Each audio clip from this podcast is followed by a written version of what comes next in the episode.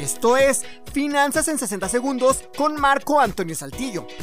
Como las instituciones financieras no son dueñas del dinero que nos prestan, este tipo de instituciones, antes de prestarnos, deben cerciorarse de que el dinero que nos presten se lo podremos devolver en tiempo y forma.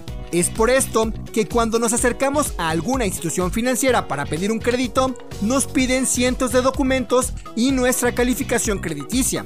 Así, los bancos tendrán la certeza de que nosotros podremos pagar el dinero prestado y ellos a su vez podrán devolver el dinero que los clientes o ahorradores les prestaron a ellos.